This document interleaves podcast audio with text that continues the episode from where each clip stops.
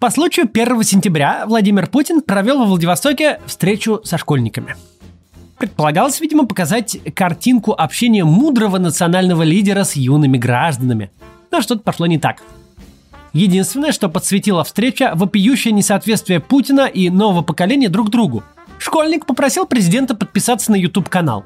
Путин вообще не понял, о чем идет речь, и долго переспрашивал, что именно он должен подписать.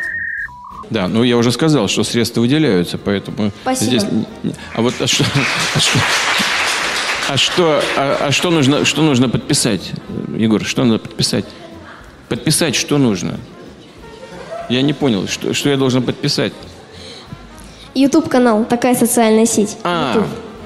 Помимо прочего, на встрече президент порекомендовал школьникам не доверять информации в интернете и Рунете, обращаясь к настоящим проверенным источникам через возрожденное общество знания. конечно, в современном мире много всяких так называемых информационных ресурсов. Интернета, рунета, там чего только нет. Туда залезешь, там можно вроде бы узнать все. От э, э, звезд до центра Земли, от гвоздей до бриллиантов. Ну, все. Но есть проблема. И проблема заключается в качестве этой информации. Очень много информационного мусора, который очень часто подается как истина в последней инстанции. А верить нельзя. Потому что это не мнение настоящих истинных специалистов, а часто людей, которые выдают себя за таковых. А вот общество знания, оно как раз, его работа связана с тем, что оно обращается к мнению настоящих профессионалов по каждому узкому направлению знаний. Вообще говоря, если отложить на секундочку всю сюрреалистичность ситуации, то это не вполне нормально. Президент страны со всей очевидностью расписывается в собственном невежестве. Это влечет за собой снисходительные смешки детей в аудитории, сдержанное побулькивание зашуганных бюджетников учителей и массу мемов в интернете. Но смешного тут вообще-то ничего нет. Потому что человек, сконцентрировавший у себя бесконечную власть, просто не понимает, в какой стране он живет. Он не видит предмет своего управления. Развитие любого навыка у человечества происходит через несколько стадий. На первой стадии это отвлеченное знание. Четверть века назад, в середине 90-х, интернет служил лишь э, пристанищем для особенно технологически продвинутых гиков и платформой для общения их между собой. Для какой-то практической цели его использовать было не то чтобы совсем невозможно, но явно не проще, чем ту же задачу решить традиционным методом. Автору, доска объявлений по продаже автомобилей, появилась в 1996 году. То есть уже тогда можно было купить и продать машину через интернет, равно как и квартиру или утюг. Но на практике существенно проще было сделать это через газету, поскольку и спрос, и предложения там были намного выше. На второй стадии навык становится улучшителем и упростителем жизни. 15 лет назад через интернет уже можно было заказать билет на самолет или перевести деньги другу. Это было просто и удобно. Но в принципе с тем же успехом билет можно было бы купить в любой кассе за углом, а другу деньги перевести в Сбербанке через дорогу. На третьей стадии без этого навыка жизнь становится просто невозможной. Вся инфраструктура за его пределами попросту демонтируется, ее больше нет смысла поддерживать. 20 лет назад поиск мастера по ремонту холодильников начинался в толстом справочнике на телефонном столике. Сегодня, даже если у вас почему-то есть столик с телефоном и справочником на нем, то вряд ли вы там найдете действующий телефон мастера по ремонту холодильников. Адвоката, врача, бригады грузчиков, нотариуса. Все они ждут своего клиента в интернете и только в нем. Сегодня таксопарк не будет тратить деньги на расклейку своих объявлений по столбам. Это не имеет коммерческого смысла в ситуации, когда 999 из 1000 заказов придут из приложения. С каждым годом все меньше и меньше совершенно необходимых вещей, вроде оплаты коммуналки, аренды жилья, навигации по городу, поиска и оказания услуг, можно делать минуя интернет. Это уже не вопрос удобства и технологической продвинутости, это вопрос возможности выполнять базовые действия. Примерно то же самое, что с интернетом в последние 20 лет случилось с грамотностью на рубеже 19-20 веков. В конце 19 века базовая грамотность навык совершенно опциональный. Лучше, конечно, быть грамотным, уметь читать и писать, это дает некоторые преимущества, но жить без умения отличить две буквы друг от друга вполне можно. Пока таких, как вы, большинство или значимая доля, работает инфраструктура поддержки неграмотности. Каждая вывеска в городе будет продублирована графически. Не можете прочитать булочное, ну просто ищите калач. Если надо написать письмо родственникам или прошение в официальный орган, то всегда есть специальные люди, которые за небольшие деньги вам и письмо напишут, и прочитают, и ходатайство в управу составят. Пока неграмотных десятки процентов есть инфраструктура поддержки неграмотности. Никакой хозяин с кабиной лавки не может себе позволить только образованных клиентов. Государство не может считать, что каждый гражданин сам прочитает письмо. Когда же неграмотность становится уделом единиц, эта инфраструктура за ненадобностью сворачивается. Вы не можете сегодня жить нигде, кроме беднейших стран Африки, не умея читать и писать. Просто нет той инфраструктуры, чтобы обеспечивать при этом ваши базовые потребности – когда служба доставки присылает вам оповещение «Курьер будет через 15 минут», она не думает, что его нужно продублировать комиксом. Степень, в которой демонтирован офлайновый мир в современной России, можно отследить по мерам в период пандемии. Все ограничения строились на том, что 100% людей без относительно возраста и достатка обладают современным смартфоном с постоянным доступом в интернет и геолокацией. Что каждый от юного студента до немощного пенсионера способен установить приложение и пользоваться государственными сервисами. Фирмы общаются с клиентами, государство с гражданами, граждане между собой через интернет.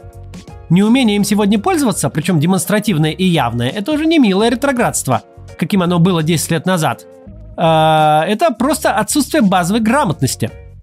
Владимир Путин может так жить только потому, что вокруг него есть переписчики и чтецы.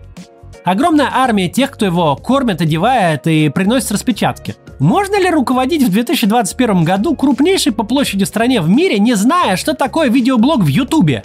Подписать что нужно?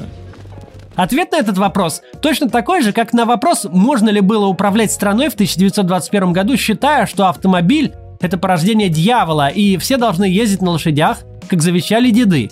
В 20 веке такую страну довольно быстро бы захватили, прокатившись танковыми дивизиями по кавалерийским частям. В 21 веке, к счастью, завоевательные войны ушли в прошлое, поэтому такую страну просто обойдут в развитии, ее экономика ослабнет, а граждане будут жить хуже. Беда даже не только в том, что российский президент безнадежно отстал от жизни. Беда в том, что он этим демонстративно бравирует. Мол, знаем мы э, все эти ваши рунеты и интернеты, там пишут одну ерунду и верить этому нельзя. Доклады ФСБшников в папочках, вот где правда. Здесь возникает сразу несколько проблем – во-первых, Владимир Путин абсолютно добровольно загоняет себя в информационный пузырь, причем управляемый извне. В мире, где любую информацию можно найти за несколько кликов, он зачем-то полностью полагается на действия неких людей из спецслужбы, которые могут преследовать самые разные интересы. Во-вторых, одна из важнейших задач лидера – предвидеть будущее. В этом работа президента схожа с работой генерального директора корпорации. Нужно понимать, какие технологии выстрелят в следующие годы, а какие нет, на что сделать ставку, а на что не надо. Множество корпораций регулярно не справляются с этой задачей, отстают от рынка и в итоге их поглощают более прозорливые конкуренты. Нашей же корпорации, ну, государством, руководит человек, который не то что не хочет предсказывать будущее, он не хочет жить в настоящем, потому что YouTube, откровенно говоря, это уже не очень-то прорывная технология. Это как если бы Apple возглавлял директор из принципиальных соображений, пользующийся только телефоном с дисковым набором. Ну а главная проблема в том, что Владимир Путин существует не в отлаженной системе политических сдержек и противовесов с независимыми СМИ, парламентской оппозицией и честными судами. Он авторитарный правитель, подчинивший себе все ветви власти. Хотим мы этого или нет, но образ мышления Путина, его поведение, его слова служат ориентиром для всей государственной машины. В эпоху, когда подключение к интернету есть даже у пылесоса, во главе России стоит самый настоящий лудит, гордящийся тем, что не умеет включать компьютер – и если эта особенность могла бы показаться милой странностью для обычного дедушки, то в случае с авторитарным государственным деятелем она становится критической. Но отношение российского президента к интернету лишь часть картины. Давайте вспомним карьерный путь Владимира Путина. Он вернулся из командировки в ГДР в 90-м году. Почти сразу после этого устроился советником к Анатолию Собчаку и вскоре стал вице-мэром Петербурга, то есть вторым человеком во второй столице России. В 96 году, после поражения Собчака на губернаторских выборах, он переехал в Москву, работал на высоких должностях в администрации президента, затем возглавил ФСБ, затем стал премьер-министром. Ну а дальше вы знаете. Итого, уже 30 лет Путин живет жизнью крупного чиновника, жизнью номенклатурного работника высшего звена. Он перемещается в пространстве исключительно на служебном автомобиле с водителем и охраной. Его распорядок дня организуют секретари и ассистенты – Он живет в служебном жилье, у него нет необходимости ходить в магазин, спускаться в метро, забирать ребенка из детского сада, покупать билет на самолет, снимать показания счетчиков воды, то есть делать все то, из чего состоит ежедневная рутина обычного человека. Несколько десятилетий Путин находится на полном государственном обеспечении. Он не имеет представления о том, сколько стоит молоко в магазине и вряд ли сможет ответить, какой город изображен на тысячерублевой купюре. Наверное, когда он последний раз по-настоящему, а не ради телекартинки, использовал бумажные деньги, на них еще был портрет Ленина. Жизнь заставляет людей изучать новые технологии, даже если они этого не хотят. Ни один бухгалтер сегодня не может со счетами и в нарукавниках работать. Все давно освоили специальные компьютерные программы. Кто не смог, остался за бортом рынка труда. Так устроена конкуренция. Теперь он на пенсии собирает грибы. И в частной жизни это работает таким же образом. Если вы не научились оплачивать квитанции ЖКХ через мобильное приложение, вам придется тащиться в банковское отделение и стоять в очереди к кассиру. Если не желаете разбираться, как включить стиральную машину, будете стирать руками. Но у Владимира Путина такой потребности нет. Никто и ничто не заставляет его меняться. Армия помощников организует вокруг него персональную инфраструктуру поддержки неграмотности. Эти помощники избавляют президента от необходимости изучать новые технологии ради профессиональных целей или ради решения бытовых задач. И в итоге он просто живет в другой реальности, поскольку за 30 лет мир изменился до неузнаваемости, а Путин остался прежним. 30 лет изоляции от общества – это огромный срок, даже за убийство дают меньше. Невозможно адекватно оценивать обстановку после столь длительного заточения. Именно поэтому столкновение с нашим миром, где есть YouTube, TikTok и Instagram, для Путина событие травмирующее. Он искренне не понимает и боится этих вещей. И здесь мы подходим к самому важному – эта ситуация лишний раз с новой стороны показывает нам, зачем нужна сменяемость власти. Случившееся с Путиным не какое-то уникальное событие. В любой стране, чтобы сделать большую политическую карьеру, требуется время. Ситуации, когда кто-то вчера был школьным учителем, а сегодня стал президентом, случаются крайне редко и в основном в сериалах. Обычно первое лицо государства, как в демократических, так и в авторитарных странах, проходит долгий путь к этому. Сколько-то лет работает министром, затем премьер-министром или губернатором и так далее. То есть к моменту инаугурации на высший пост он уже оторван от реальности на протяжении достаточно длительного времени. К этому прибавляется время президентства. По окончании президентского срока, а тем более второго, такому человеку, по сути, нужно учиться жить заново. Поэтому, как правило, бывшим президентам назначают пенсию, что-то вроде пособия по инвалидности. И они отправляются писать мемуары и возглавлять благотворительные фонды, даже если еще относительно молоды и полны сил. Но это должно происходить до того, как руководитель полностью утратит связь с реальностью – Потому что для страны критически опасная ситуация, когда ключевые решения принимает человек, не понимающий, как устроен современный мир. Сменяемость власти позволяет такого руководителя заменить и избрать вместо него другого человека, меньшее количество времени пребывающее в безвоздушном пространстве высших эшелонов политической власти. У нас сменяемость власти, к сожалению, отсутствует. Поэтому во главе России стоит Владимир Путин. В ответ на просьбу подписаться на YouTube который недоумевает вопрошающий, что же я должен подписать. Восстановить сменяемость власти – это главная задача для российского общества сейчас. Законным способом это можно сделать лишь с помощью участия в выборах, поддерживая независимых от власти кандидатов, взгляды которых вы разделяете, или участвуя в выборах таким образом, чтобы не допустить до власти того кандидата, который вам не нравится.